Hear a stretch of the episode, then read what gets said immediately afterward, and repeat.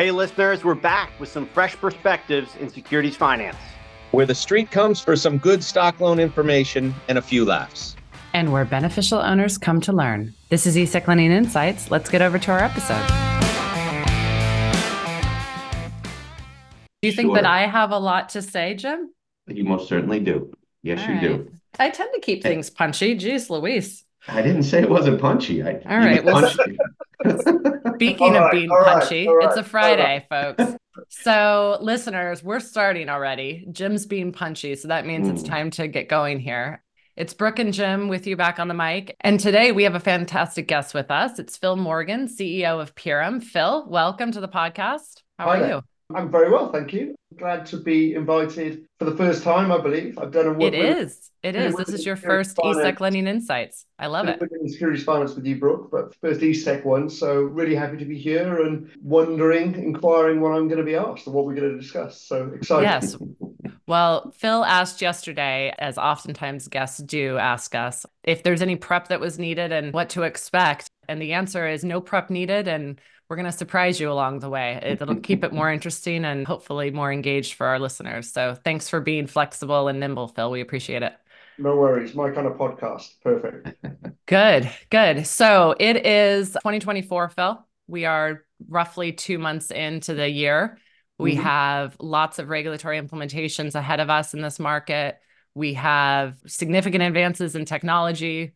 We have things like AI knocking around every knocking around every corner. No, S- hiding around every corner, knocking at every door. This is where Jim knows that I suffer in my Could have been three mixed metaphors in one right there, which could be your record.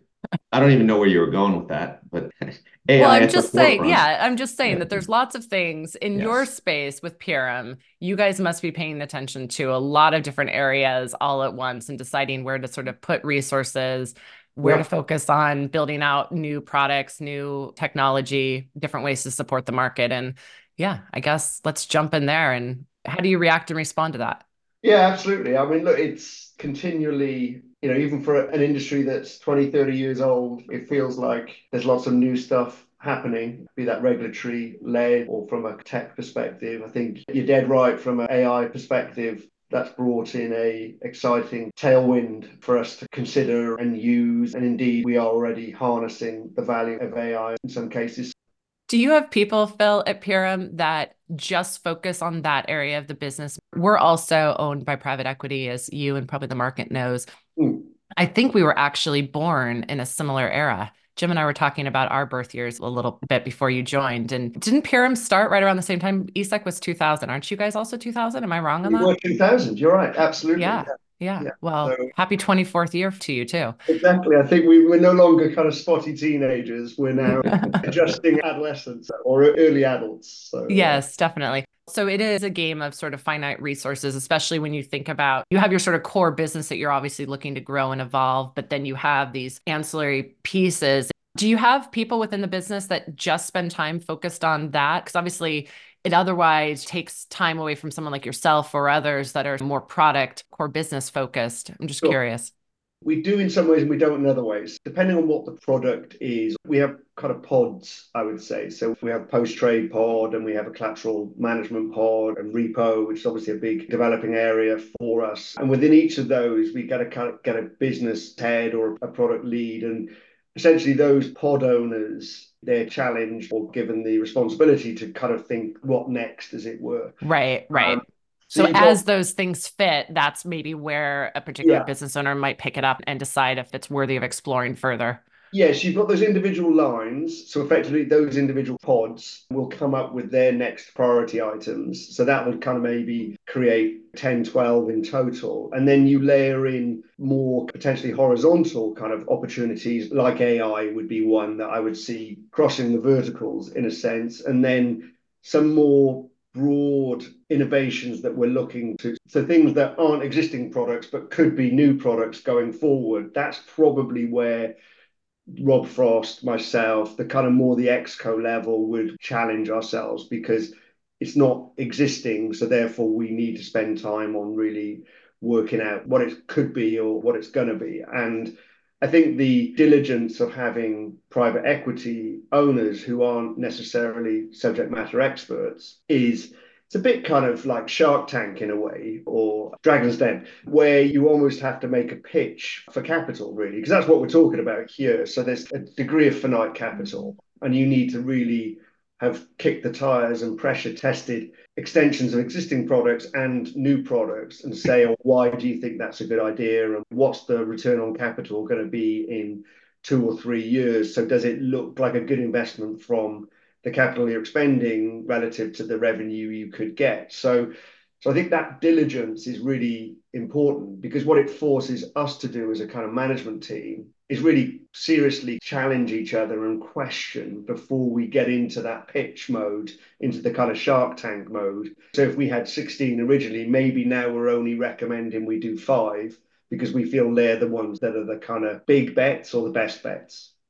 I'm over here taking notes. So much of this is parallel, Phil. You're talking about finite resources, finite capital, prioritization. Everything you just spoke about is really prioritizing a busy plate of work. And we're facing the same thing, whether it's trade opportunities or those vertical, horizontal projects, and trying to kind of prioritize them as best we can for us, which is the widest net that we can cast when it comes to facilitating business with brokers or for our clients. And so it's a big struggle. Like in our prep talk, we were talking a little bit about being overly busy, and we thought technology was supposed to make us less busy, but it doesn't seem to be the case. But I think it's a good thing. certainly sounds like it's a good thing for you guys, and same for us. But we're struggling to determine what our 24 projects are going to be. That finite resources is mm. acute at ESEC, and we really need to focus. And so you talk to counterparts just like we do. So I'm wondering from your conversations, what seems to be the most important or the handful of most important topics on the borrower side? So, obviously, with the recent outage that we've had in the industry and kind of challenges we've had over trading on an automated basis, that's probably top of mind for most. But other than that, like what are people focused on? Yeah, look, I think, you know, resiliency has always been quite high up on clients' agendas. I think given recent events, that's gone to top one or top two. So we're getting a lot of incoming in relation to that. Fortunately, a huge amount of our time and resources over the last few years genuinely has been invested in resiliency and moving to the cloud and what have you. So again, we've spent time on that and clearly are going to continue spending time. I think in terms of the priorities for our clients, and I guess we speak to the borrower community, but also to lenders like yourselves and others. I think it's an evolving business. I think increasingly everyone's viewing it globally. I think you're having less regional aspects. Certainly from a solution provision, if clients could standardize processes globally and solve the issue globally in a standardized way, that's their preference. So in relation to that, you know, obviously regs always take resiliency is probably number one or two, and regulations always going to be top of the agenda for obvious reasons. So something like T plus one that's upcoming, going to drop in May this year now. We've clearly launched recalls and we're viewing that as a global solution. So again, clients, we've had good traction with yourselves included. We're just about to go live and announce that in the coming days, I'm pleased to say, with ESEC. But clients, even though it's a US stroke Canada, stroke Mexican regulation, clients are saying, well, we want to solve that globally. So, mm-hmm. so I think increasingly that's forcing us and other service providers to respond globally and try and be standardized in the offering. So, yeah, I'd say resiliency, efficiency,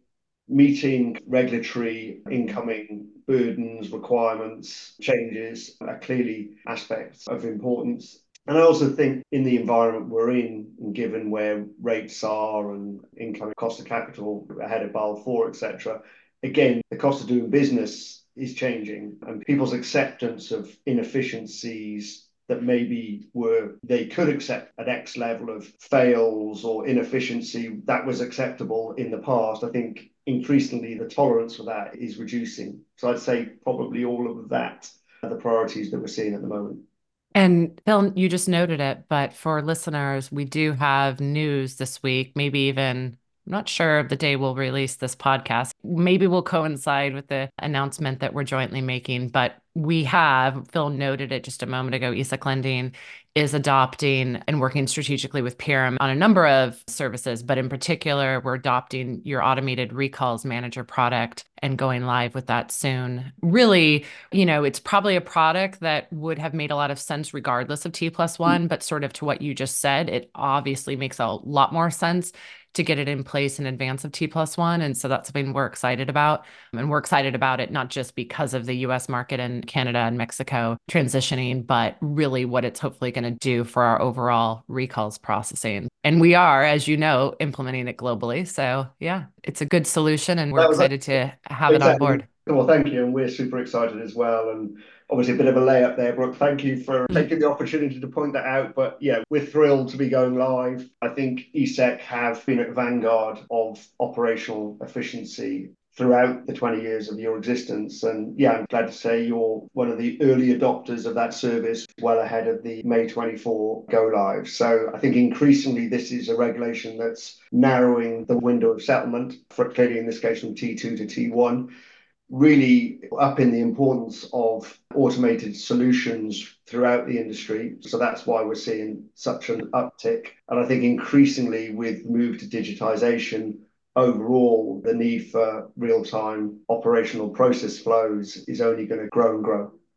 Perfect timing, I think, for a recalls management product to hit the market, not just because of T2, T1, but because of the cost of fails now. Yeah.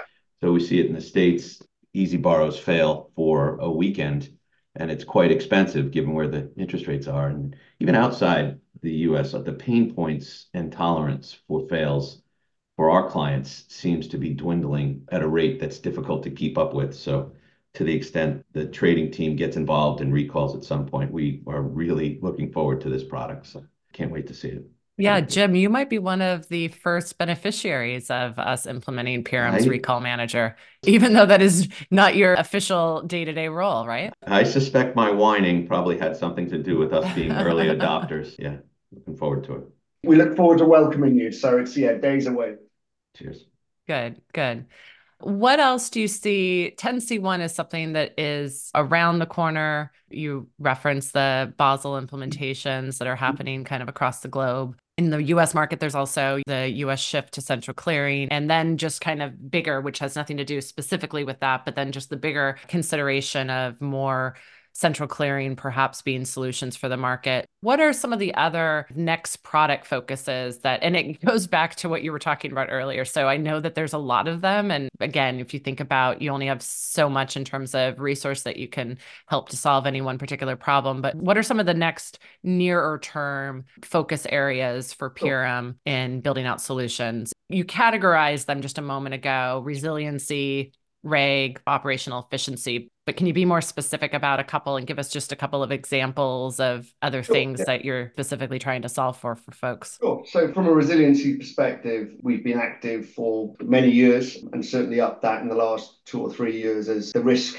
has gotten greater. So, in the next six to 12 months, all of our products will be moving to AWS. So we'll be in the cloud. So that offers a high degree of protection and resiliency. So that's a big project for us that in some ways is invisible to our clients, but ultimately will give our clients or should give our clients better peace of mind and certainly improves our security footing. Equally internally focused, we've moved on to Service Cloud, for example, for our customer support functions, and we're utilizing some of the AI function and chat functionality within that, again, to try and make our internal processes more efficient, but then clearly make it better for the clients as well. Mm-hmm. You know, as clients become more comfortable being self-service and liaising with a UI rather than necessarily picking up the phone. It's almost kind of moving from high touch to more digital, but that's what the clients want. So I'd say quite a lot of internal things that are going to improve our process to our clients. Then there's the reg bracket. You mentioned 10C1. We benefited from a good collaboration with IHSM, now S&P, in the SFTR space a number of years ago, where we developed a pretty good solution. From my determination, obviously you're a client, yeah. you can comment more than me, but one that works. You know, we've got 160, 170 clients using it, and it's robust you know, I've agreed with S&P that if the market determines that they want a solution for 10C1, and a number of clients have indicated that they do amongst yourselves, that we would partner once more with S&P to develop that solution. So that's one that's kind of early days and it's really will be led essentially by client demand rather than build it and hope people come. But I think that's the right way to build product. Right. There was a clear need under SFTR, but you still built it as a, and I don't know what you call it, but sort of as a user group, right? You had a collection of yeah. market participants that were heavily engaged in the design and the build out of that. Is that a similar mindset that you would take to something like this? Totally, yeah. So we yeah. call it a design partnership group. Okay. We do exactly the same things. So Struan Lloyd runs the reg business over at S&P. So Struan and I, um, we're starting, there'll be a few events. ISLA, we're going to be doing a joint event and we're going to be doing a joint event at PASLA, I believe, and a couple of other places where we're going to be effectively testing the market. So absolutely, you know, I think the appetite for the market is there for us to do it. We just want to further pressure test that, which I think is sensible. So from a reg perspective, clearly, you know, there's that. There's T plus one, which is really pushing the recalls and automation side of things. And then beyond that, we've recently launched equivalent automation in the repo space really looking to kind of help clients with the lifecycle management, affirmation, confirmation, pair offs, block allocations, coupon automation. So again, the lifecycle items that are incumbent in repo and in many ways suffer from the same inefficiency the stock loan does. So that's a big push for us this coming year. And I think the other area we're starting to kind of gain traction really commenced by the market's appetite to adopt a CCP solution once more, because obviously we had a few years of less activity, let's call it that. We're working with the developing clearing houses to offer connectivity to those as they come live. So that's a big consideration for us in 2024 and one that we're likely to develop. But what that's kind of it started with the clearing discussion, and then I guess as a result of recent events is making us kind of think about things slightly more broadly. And a number of clients have stated that you know, there's a number of potential MTFs out there, there's a number of bilateral solutions, there's a number of developing CCPs. And rather than the clients build connectivity to each and every one of those and have eight different APIs, there's an increasing appetite or seemingly appetite from eight to 10 clients at the moment and growing around Pirum offering that connectivity. So it's kind of like you connect in once to the Pirum or Pirum connects you in, because obviously we do that integration and we enable clients then to connect to wherever they want to trade. So in a sense, right. we, we maintain a kind of Switzerland position and enable connectivity to where the clients want to connect. So I think that's probably something that we look to develop this year because I think given recent changes, I think clients' view of concentration or the importance of optionality has become more acute. So, therefore, are looking for a provider that maybe can help them eliminate the vast number of point solutions that otherwise they may right. have to use. The visual that gives me is sort of connecting to the head of an octopus. Yeah, that's exactly right. We've already done it for the post trade. So we kind of do it for the TR connectivity and the tri. So if you think about it from that right we're already doing the post-trade connectivity. I'd say this is kind of pre-trade connectivity. So be it you trade with a broker and you determine you want to clear that, okay, well, we just almost route that down the different Pirum automated router and we kind of take care of the rest. So yeah, that's exactly how I'm envisaging the flow diagram. I like it. It makes sense because there, my hope would be there is standardization and agreement on where you go to do that activity. And as time goes by, I think it sounds like you may agree. It feels to me like there isn't going to be that magic bullet, that one solution, either from a trading perspective or otherwise. And so you, there will be a need for that sort of interoperability through connectivity. And I'd love to be able to go to one place to connect to many places. It's clever, it's smart. Yeah, I mean, whether it's yeah connectivity, at some point it could be kind of aggregation, or it could even be determination. It can evolve over time, but I think as the complexity of the ecosystem gets ever more complex and ever more point solution orientated, I think assisting clients kind of navigate that or avoid the need to keep building connections as it gets more complex is something that customers are saying, well, a kind of SaaS fintech is perfectly, and one that's kind of trusted and already has connectivity to over 100 market participants is well placed to assist with that, especially as you know, we don't offer an MTF ourselves or we don't sell data, etc. All we are is currently a post-trade provider. Could we get more into the kind of pre-trade? I think the answer is yes. And I think mm. that's definitely something we'll be looking at developing in the coming year. Isn't that also why my octopus analogy is so spot on? You can connect in and that brain that the octopus yeah. has, which is like supposed to be incredibly intelligent, yes. can then actually figure out what to do with it. It's not just yeah. like connect in and tell you where to go, but that you sort of would help figure out how that routes. You're absolutely right. I think day one, it could be a dumb router, frankly. But right, day, right. day two, if customers want it to have a degree of intelligence to mm-hmm. help work out what best X is, especially when you start layering in our collateral capabilities. So rather than trade purely on the fee, if it's fee or the capital weighting of a counterpart or the collateral parameters that the counterpart are willing, if you boil all, all of that into the determination, that will really tell you what the best trade is rather than this is 10 bits and that's 20 bits. Yeah. Right. When the octopus is smarter than Jim. Let it go. Let the octopus go. There's no way Phil's going to use that analogy in his marketing. Zero, zero chance. I don't know. I think it's pretty clutch. Yeah, maybe we do it. Yeah, exactly. We could have an. I'm thinking swag. I'm thinking. Oh, yeah, I am always thinking swag too, Phil. And you guys have good swag generally. So yeah, we try. We try. Yeah. All right. I mean, there's always industry events coming up, I guess, but I feel like right now it's particularly busy. PASLA is the week after next, correct? Yeah, um, right. Obviously, then we'll skip a few months ahead, but there's a lot of industry events both in North America, in Europe, and otherwise. Are there any other topics that we haven't spent time on that you think are going to be very compelling or new or different at some of these industry events? When people like us do our post-mortem podcast after an event like that, what do you think we'll be spending time talking about?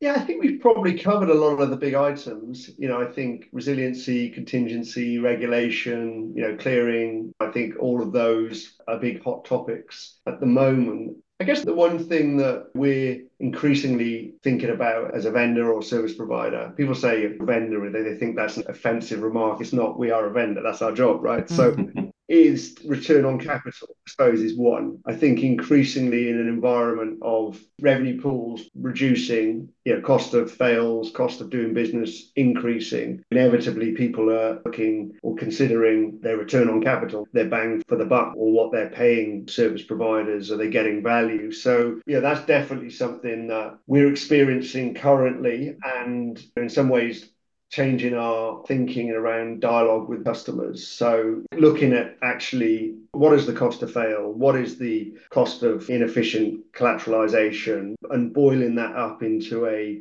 potential return on investment cost save so that the fees that we're charging customers, and clearly we do, in some ways become more defensible if you can justify or validate or even better provide real data around know, the value that you're providing. So I suppose that's one thing we haven't talked about, but I definitely think is in this environment something customers in our industry are really making sure they're getting value. Well, good. Phil, this has been really fun and interesting. It's a slightly different conversation than we typically have, and we like it. And it's hopefully interesting to our listeners as well. I'm excited that you joined us for this first time you can commit now, I guess, if you would like to, but I won't force you to. I was going to say, are you are you willing to come back? I am more than willing to come back if you want me, uh, for yes. sure. Maybe we can see some of the stuff I've talked about in a few months, how much of that has right. become a reality or not. But no, it's been a great experience. Thank you. ESEC are a great partner and collaborator, and we appreciate your support as we move through the digitization and automation journey, which has been exciting with your support. Great. Good. Well, thank you, Phil, and much of the same in return to you. We value you as a vendor in the nicest of ways and appreciate your time today. Maybe we podcast from a conference with Phil at one point. That'd be good. That'd be fun. Well, the three of us will probably be at ISLA, right, Jim? Yeah. yeah. Why don't we do that? And maybe let's get some fourth person I don't know, yet to be determined. Maybe one of our listeners, you can either silently or loudly raise your hand or voice to hmm. one of the three of us and maybe get in on it. I like Fantastic. It. Okay. All right. Well, we'll do that then. All right. Well, Phil, thank you Thanks, again, Phil. listeners. Great to talk Thanks, to you. Phil. We'll be in touch soon. Take Thanks. care. All the best. Bye bye. Thanks for tuning in. As always, we appreciate your feedback. Let us know what you think. And friends, don't forget to subscribe to ESEC Lending Insights wherever you get your podcasts. And now for our disclaimer. This material is for your private information and does not constitute legal, tax, or investment advice. There is no representation or warranty as to the current accuracy of, nor liability for, decisions based on such information. Thanks for listening.